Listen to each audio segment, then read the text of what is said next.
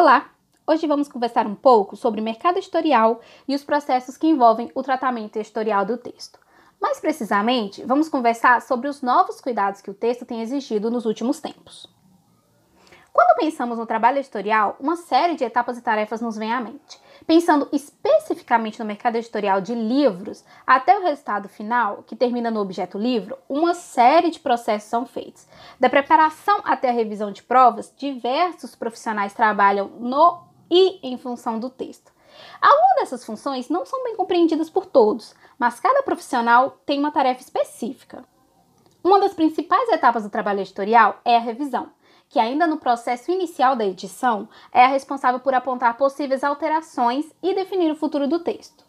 Em artigo intitulado A Revisão do Texto Literário, um trabalho de memória, Perpétua e Guimarães afirmam que o revisor, além de ser um leitor privilegiado, ele é deslocado também para o território da crítica, uma vez que ele lida com o texto no estágio inicial de criação.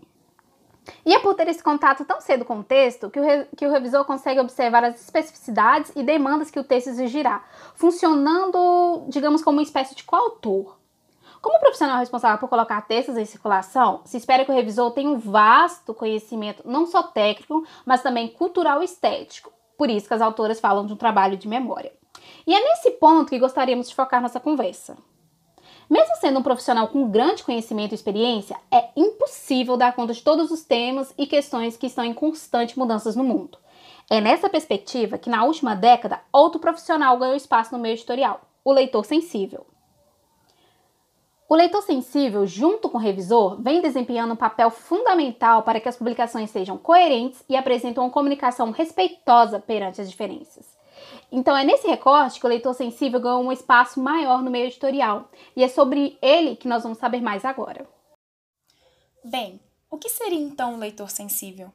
Se voltarmos nossos olhos para as listas dos livros mais vendidos na categoria de não ficção da Publish News, notamos que a partir de 2017 no Brasil existe uma crescente de temas que pautaram as discussões de interesse da sociedade. Temas como feminismo, racismo, autoritarismo marcaram presença no top 10 e se a sociedade discute esses temas, é claro que, como reflexo, esses temas aparecem na produção literária em algum momento. Autoras e autores se movimentam para que suas obras, sejam elas romances, contos, tenham personagens mais diversos. Alguns para entregar a causa e outros para não sofrerem o cancelamento nas redes sociais. Bem ou mal, a descrição de personagens que fogem das vivências do autor começa a ter presença presença mais frequente nos livros, principalmente se destacarmos o lixo juvenil. E é aí que o leitor sensível ganha espaço. De uma forma geral, a leitura sensível, ou como também é conhecida, leitura de sensibilidade, é um serviço no qual o texto passa por um leitor, que pode ser um profissional da área ou não, que vai detectar na obra problemas de retratação. Se o texto apresenta trechos ou ideias preconceituosas de alguma minoria. Mulheres, negros e negras, pessoas LGBTQIA, pessoas com deficiência, etc. Logo, o leitor sensível será uma pessoa pertencente ao grupo minoritário, que será retratado no texto, e dará um retorno dos aspectos que precisam ser alterados e sugestões para que o texto deixe de ser incorreto e perpetue preconceitos. Em resumo, podemos dizer que o leitor sensível é aquele responsável em apontar os problemas e até mesmo os acertos no texto para que o autor consiga ajustar e de fato contribuir para a diversidade na literatura, e não o contrário. Mas qual seria então a diferença do leitor sensível para um leitor crítico? Bem, o que diferencia as duas funções é que, digamos, o leitor crítico é um profissional ele vai focar na coerência da história, na construção da narrativa e na estrutura geral. Uma pessoa formada que dará uma leitura mais profunda do material. Enquanto o leitor sensível foca na representatividade dos temas e como o grupo minoritário está sendo representado. Entre as vantagens e desvantagens da leitura sensível está na própria atuação do profissional.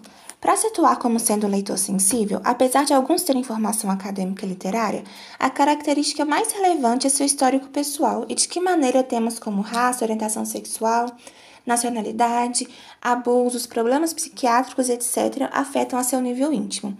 Essa profissão surgiu primeiramente nos países de língua inglesa, E apesar de ser bem intencionada e visar a melhora da representatividade que antes mal existia, há controvérsias. Como ainda não existe uma formação específica, orientação geral para que o leitor sensível possa atuar, conta-se muito com a própria ética profissional e talvez, a depender da narrativa analisada, apenas um leitor não consiga captar todas as problemáticas que possam haver a existir na obra. Além do mais, apesar de tentar evitar o cancelamento nas redes sociais, tanto do texto quanto do autor, assim como os pedidos de retirada da obra de circulação, que essas solicitações de banimento, porém, pode ser feita não só por pessoas que se veem ofendidas de alguma forma pela escrita do autor, mas também por grupos conservadores, que tentam oprimir as vozes da representatividade e evitar que esses temas cheguem a crianças, por exemplo, que também precisam de representatividade. Então, a falta de diretrizes justas para a atuação dos leitores sensíveis e a circulação dos livros é um grande ponto negativo. Mesmo sendo uma função ainda mais recente em território nacional, pode-se notar um grande impacto positivo quando é realizada. A editora Companhia das Letras, por exemplo, foi pioneira por aqui. Na tradução do livro Fera, da americana Bruce Spengler, publicada pelo seu segmento jovem seguinte, contratou a advogada travesti Terra de O'Hare, de 25 anos, como leitora sensível. Na obra, uma das personagens é trans, e de O'Hare acompanhou a tradução para que nenhum termo ou diálogo tenha efeito errôneo ou degradante, além de ajudar a elaborar um glossário com conceitos relacionados à transgeneridade, para que os leitores tenham realmente uma melhor compreensão sobre a temática abordada. A possibilidade de ajudar a retratar corretamente realidades antes camufladas pelas opressões da sociedade e ter um trabalho remunerado com essa função é um grande ponto positivo, principalmente se ampliar cada vez mais para ser melhor remunerado e dar mais voz às minorias, inclusive abrindo mais caminhos para que esses leitores se tornem autores. Afinal, muitos leitores sensíveis também são escritores além de ajudar a influenciar positivamente muitos leitores que podem também vir a se tornar escritores. Agora vamos às considerações finais e o nosso encerramento. Encerramento. A comparação de leitura sensível e censura é uma inverdade, considerando o histórico violento de repressão política e social em nosso país, durante anos da ditadura, essa comparação é desonesta e ignorante. O Estado não possui um conselho de secreto de leitores sensíveis que aprova ou veta textos literários. O leitor sensível tampouco possui o poder de censurar o trabalho de outras pessoas. Na maioria das vezes, o leitor sensível é alguém que pertence a grupos que ainda sofrem uma longa história de opressão sistemática e institucional violência e apagamento, compará-la à figura de censor, autoridade que costuma ter as botas sobre o seu pescoço, seria irônico se não fosse absurdo. O autor pode ignorar completamente a análise do leitor sensível e não modificar seu texto, ou pode aceitar apenas parte das suas mudanças. Se o leitor sensível é contratado por uma editora, o autor não está satisfeito com as transformações sugeridas, ele pode mudar de editora e procurar uma casa editorial que coincida com suas visões, ou publicar de maneira independente. Não faltam opções. O que o autor precisa entender é que ninguém é obrigado a publicá-lo e ninguém é obrigado a tê-lo, a lê-lo. O autor é livre para escrever o que quiser, e os leitores são livres para reagir ao texto ignorado. A leitura sensível e a revisão de textos pode ser, para muitos, é, em uma frase dita por J.M. Trevisan em 2017 em seu Twitter. Ô cara, você manja dos assuntos que eu escrevi? Dá uma olhada aí, se eu não falei nenhuma merda. A leitura sensível, como essa nomenclatura, é nova. Entretanto, a atividade de ler e apontar possíveis erros de enredo sempre ocorreu.